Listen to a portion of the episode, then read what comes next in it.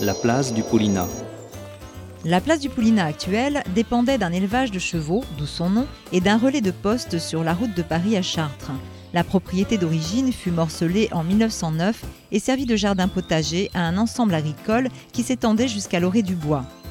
Au XIXe siècle, le propriétaire transforma les lieux et fit planter l'allée de platanes que l'on voit encore au milieu de la place.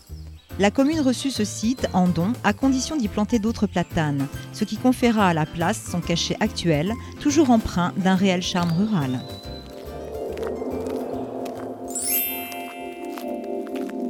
En haut de la place, au niveau de la rue d'Amblainvilliers, quelques maisons méritent que vous vous y arrêtiez. Elles se situent au numéro 8, 4 et 2.